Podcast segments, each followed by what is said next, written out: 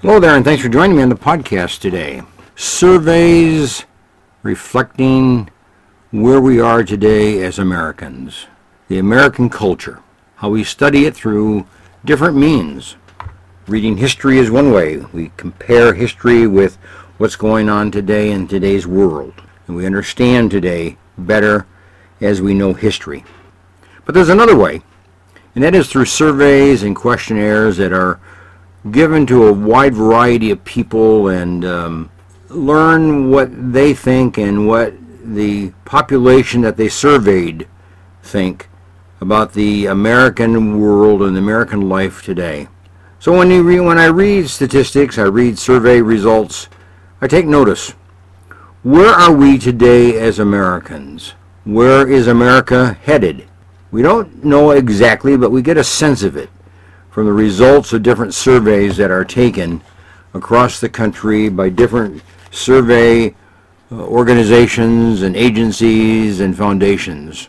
You know, Americans are woefully in, ignorant, just woefully ignorant of the foundations of our nation that are enshrined in the U.S. Constitution and in the Declaration of Independence. Many surveys show that the American population do not know and do not understand and do not know the dynamics and the dimensions of the United States Constitution and the Declaration of Independence.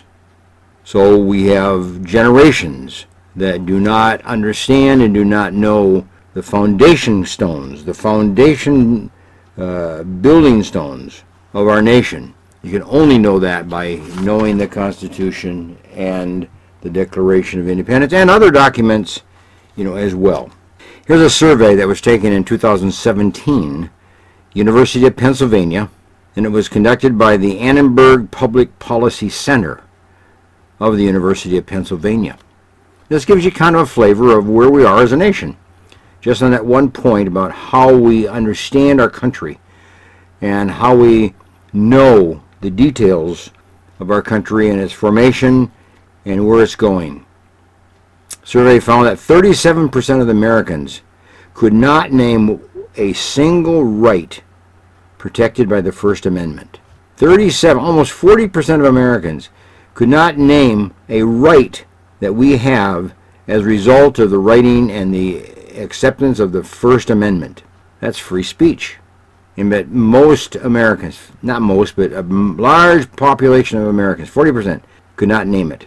That's tragic. Okay, here's another finding.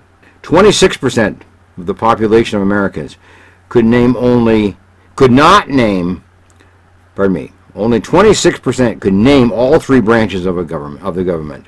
Only 26% could name all three branches of government. Well, there are three branches, and you know about a quarter of the population just does not have an understanding of, of the three branches and how they work together and why that gives our nation strength. Here's another finding. Only 33% of the Americans could name any branch of government. Not only did they not know the three branches, but they could not even name one branch, 33% of them. So you can see uh, the American population is largely uneducated, largely ignorant about the basic tenets of our country, of America. Now, here's another research study showing further statistics about our country I mean, where we are today as a people.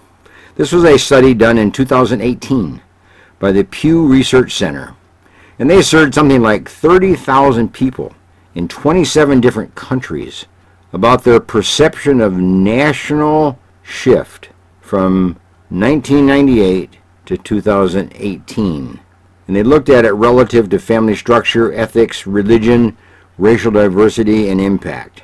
So, how do we stand up in America? What are the findings? Here's what they came up with. Our country, America, has become more diverse. Well, almost 70% of the population agreed with that. Our country has become more diverse.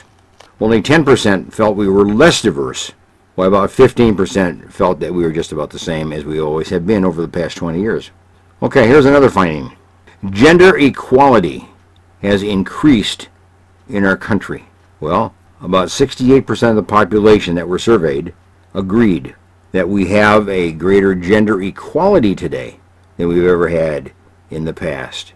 8% de- felt we've decreased gender equality, and about 22% felt it's about the same as it's always been. So gender equality is seen as being more likely to occur today, more evident today, more present today in how we run business and how we operate as a country.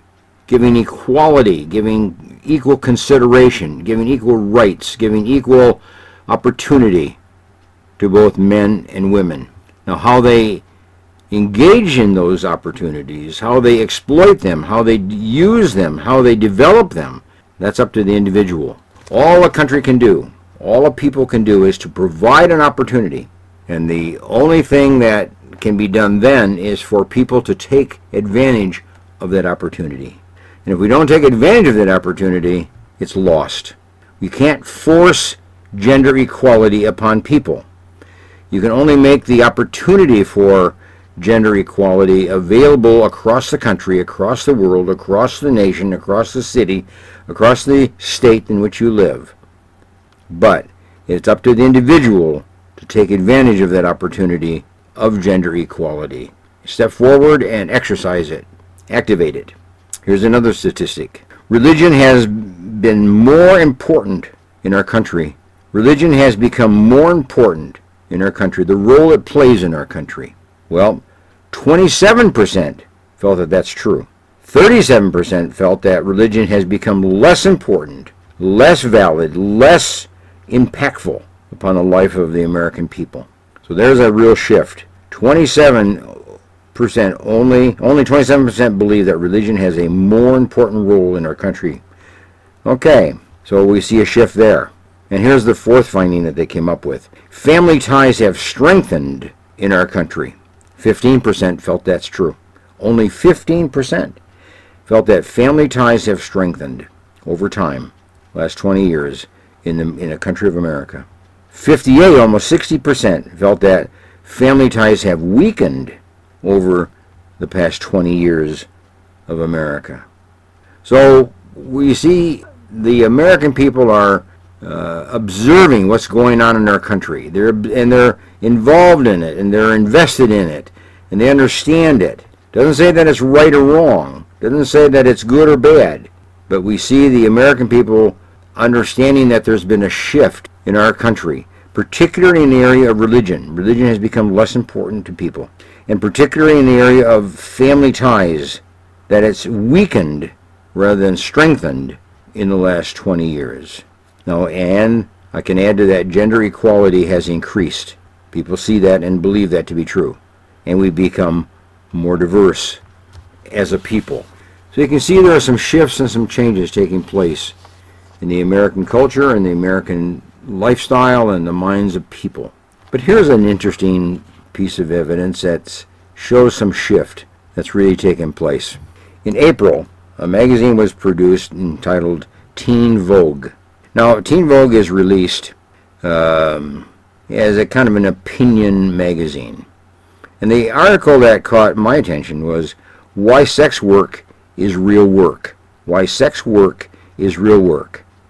written by a doctor, uh.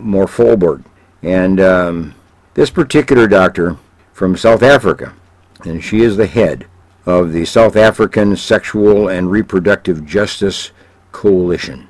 And in this article, she makes the point prostitution and sex workers, such as dancers and actresses and escorts, are being unfairly stigmatized and suffer from discrimination. And she ends the article making a plea that we accept and condone prostitution for teenagers. Now, that's irresponsible journalism. That's irresponsible thinking, irresponsible writing irresponsible leadership. The research is directly contrary to those opinion or to that to that opinion. Research is clear. Those women that engage in prostitution have problems throughout their entire lifespan. They are not educated, they are not socialized, they do not do well in marriage, they do not do well in their employment world, They do not do well as a family. They are people who are on the bottom end of effectiveness in all areas of life. So to advocate for prostitution being glorified in some kind of way, we are advocating women to assume a role in our society which is in the bottom tier. Now, why would we want that? Why would we even encourage that? Why would we even allow that?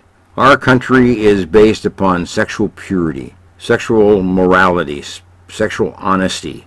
We are not to encourage and to train young women to be unfaithful in their relationships, to encourage and train young men to be unfaithful in their relationships. We do not need that and we do not want that. But that's what this kind of thinking promotes unfaithfulness in any kind of a relationship.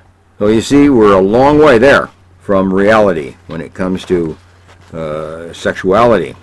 And one final observation comes from Canada. We have a father and a mother who give birth to a child. The child is a boy. They hate divorce. The mother wants to have the boy become a girl, to espouse the configuration of being a girl. And the father objects, and he goes to court, pushes it all the way to the court. And the court in Canada comes down against the father, indicating that he cannot refer to her as a boy, cannot refer to the child in any kind of a pronoun, cannot refer to the child by name if it's male oriented. In other words, the father has no right to have influence upon the sexual development of his own son. Totally up to the father, I mean, totally up to the mother what she wants. That's what this court is basically saying. And we see this going on across the country where one parent, because he, he or she objects, does not have the right to exercise their value system and exercise their opinion and exercise their belief and exercise their morals. They have to go by what the other parent prefers and wants, and the courts ordain that. So you see, we're living in a world today which is, in a way, mixed up. We're living in a world today which is um, gone astray. Living in a world today that um, creates challenges beyond one's capability of understanding and handling and dealing with it. But we're all faced with this kind of or these kinds of issues. It's up to us to know where we stand, know our faith, know our morals, know our value system, know our beliefs, know what we want, know what we do not want, know what is right, know what is wrong.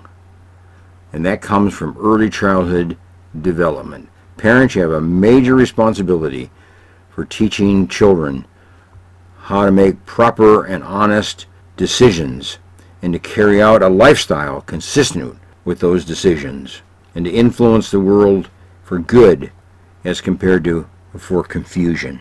Anyway, nice to have you with me on the uh, podcast today and uh, trust that this could be very helpful to you. Go to my website, www.booksbyhedberg.com, and check the book out, Doctor Teach Me to Parent. A great book, particularly as we struggle in our country with the issue of parenting, and we struggle in our country with the issue of uh, proper and moral behavior. My book addresses these issues, and I recommend the book to you. Okay? Bye for now.